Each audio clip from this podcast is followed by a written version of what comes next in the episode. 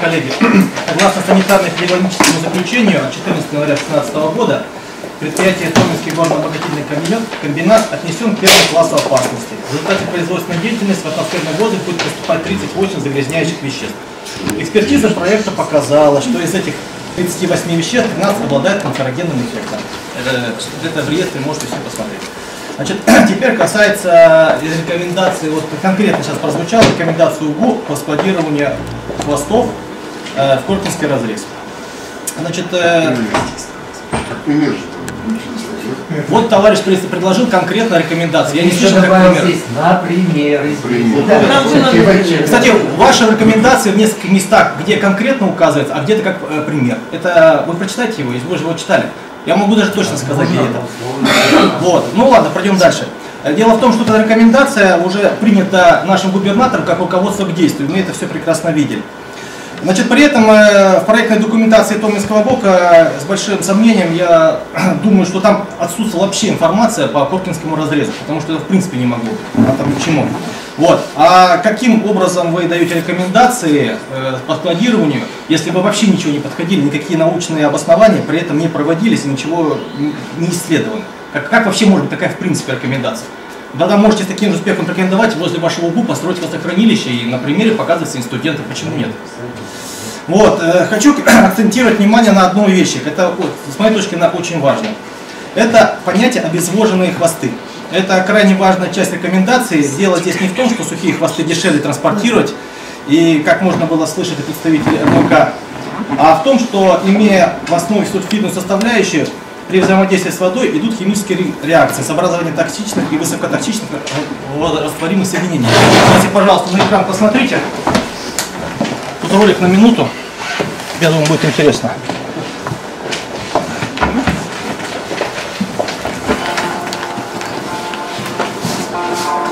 Значит, это Коркинский разрез. Я думаю, представители... Ну, вы, вы хоть раз сталкивались? Вы видели, что он себя представляет?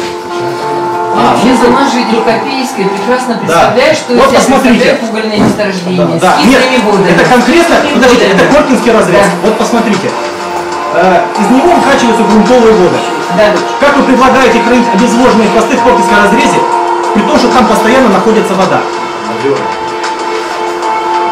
Вот, это, это ваша рекомендация, обезвоженные хвосты. А как вы себе представляете эти обезвоженные хвосты? Это тоже пастообразные тела. И что?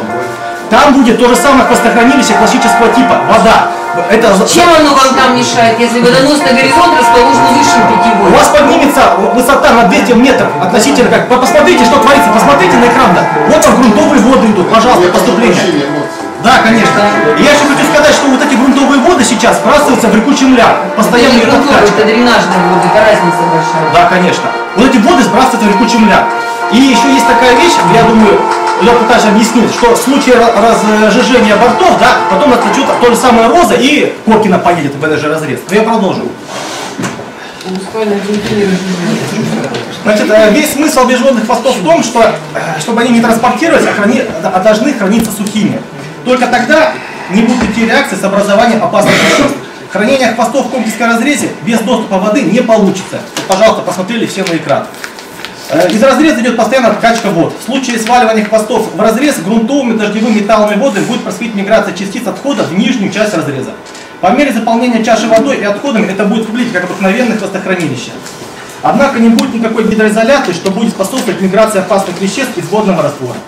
Помимо этого, может стать вопрос о сбросе воды для предотвращения размягчения и сползания бортов. В этом случае сброс неочищенной воды может привести к экологической катастрофе. Необходимо также отметить, что влажность отходов в пастообразном состоянии будет от 20 до 30%. А это значит, что из оборотного водного хозяйства будет вводиться в Коркинский разрез порядка от 5,5 до 9 миллионов кубометров воды в год. Эта остаточная вода хвоста будет иметь щелочную среду порядка 80 pH и загрязнение флотореагентами. Для сравнения, каждые 4 года будет уничтожаться озеро равно по объему синеглаза. Значит, э, заключение от самого же УГУ, да, рекомендовано отказаться от хвостохранилища в связи с его экологической и технической опасностью. Значит, экологическая опасность это в жидком состоянии, мы получаем то же самое, и тут оно почему-то у нас э, уже нормально, все проходит, непонятно, какое-то противоречие. Значит, э, вкратке я скажу по поводу химизм процесса, я думаю, не сильно будет интересно, но вот, например, из рекомендаций УГУ. Загрязнение сульфидами исключается, так как медно-порфировый руд отличается малым количеством сульфидов. Э, а что значит малым количеством? Понимаете, это, это ваше научное исследование, ни одной цифры. Это ни одной, ни одной цифры. Что значит мало? Скажите, килограмм мышьяка это много или мало? Много. Замечательно. А, значит, э, смотрите, и почему, и почему у вас идет э, сульфиды? При соединении с водой вообще образуются сульфаты, вы же это прекрасно знаете. Понимаем, да. А почему, а почему о, о сульфидах идет? Это что, передергивание информации, что ли? Сергей, давайте мы житейский вопрос, если мы... Да, ну хорошо, я продолжаю, так, сейчас закончим. Это несколько иная будет у нас. Да, да, да. А у нас больше посмотреть на вас. Да, так как научно-исследовательская работа, ну, они не, я, по крайней мере, цифр не нашел там вот, по непосредственно химизу процессов, ну, вот я вам э, свои значит, э, расчеты привожу. Значит, э, э, что там у нас будет образовываться? Сульфат меди, второй класс опасности, сульфат цинка. Значит, водохранилище пойдет до 1100 тонн в год, второй класс опасности. Мышьяк, значит, до, до 800 тонн, все соединения мышьяка, это первый класс опасности. Э, кадмий пойдет до 280 тонн в год, первый класс опасности. Хром 2800 тонн в год, первый класс опасности. Кобальт 280 тонн в год, второй класс опасности. Свинец 560 тонн в год, первый класс опасности. Сурьма 1400 тонн в год, второй класс опасности. Таким образом, проанализив небольшое количество элементов, присутствующих в руде, можно сказать, что производство Томинского блока в 28 миллионов тонн в год водохранилище будет складироваться до 7200 тонн веществ первого и второго класса опасности. Находясь в изначальном виде минералов, они имеют ограниченное воздействие на окружающую среду. Однако, пройдя технологическую цепочку в виде измельчения и смешивания с водой, резко изменяется их реакционная способность. Ко всему прочему, сульфидная составляющая хвостов придет к образованию серной кислоты, которая превратит хранилище в огромный реакционный котел.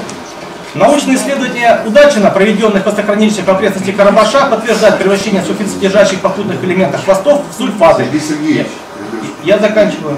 давайте Я, зак... я заканчиваю. Одна минута. Значит, таким образом, э, сухое складирование отходов горно-обогатительного комбината перейдет в мокрое, что в свою очередь позволит распространяться высокотоксичных соединений через воду, грунтовую. Вот. А опасность мокрого водохранилища РУД признана наукой. В данном случае УГУ они это не отрицают. Ну и еще э, в качестве заключения. Вот из заключения тоже УГУ. По ориентировочным оценкам вклад выбросов загрязняющих веществ от стационарных источников АО «Томинский ГОК» составит до 1% от суммарного выброса по Челябинской области. Вот я вот, э, нашел такую цифру, но я не, не могу за нее точно, но где-то, значит, э, выбросы, суммарный выброс по Челябинской области в год 900 тысяч тонн в год. Это значит, что 9 тысяч тонн будет э, выбрасываться на город со стороны Томинского ГУКа. Я не знаю, если это маленькая цифра, ну тогда я не знаю. Если... Сергей Сергеевич, Цифра это по области а приводит в отношении города. Я, нет, подождите, я ваши взял. По ориентировочным оценкам, это я ваш читаю, цитату. Вы, э, вклад выбросов загрязнения веществ от стационарных источников Томинской области составит 1% от суммарных выбросов области. Ну, так Суммарной область или области. город? Суммарной области. Разная площадь, или область, или город. Пойдут они на Выброс. город. Подождите, вы, у вас от Томинского блока выброс 1% от области. По области А вы 900 говорите, тысяч. что это все на Челябинск придется, то, что... Так а Томинский блок куда пойдет-то? 9 тысяч тонн. Это пойдет на локально поле. У нас без Вы разницы. сумму брали не по области, а Челябинск. Да я же сказал, 9 тысяч тонн, а суммарно по области 900 тысяч тонн. Если я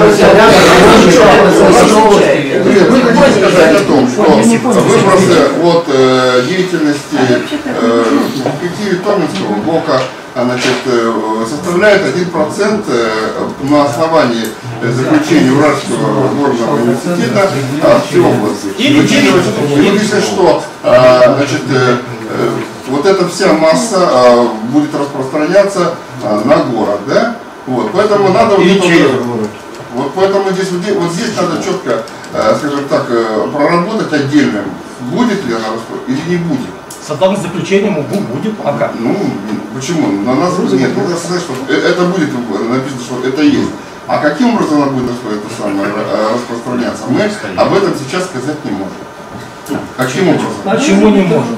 Ровно Ну, мы не можем Водяная и, и что никто еще не придумал. Ну, все понятно. Но э. Вы- я хотел акцентировать все-таки, Вы- это Коркинский разрез, прошу обратить внимание. Да, то есть вопрос, да, мы сегодня, вы сказали, что про Кор- лес, про выбросы, это понятно. Те замечания, которые э, еще одни, э, одни, скажем так, замечания, предложения, которые э, могут лечь в дополнительные, либо какие-то либо другие обсуждения по заключению Уральского горного университета, они понятны.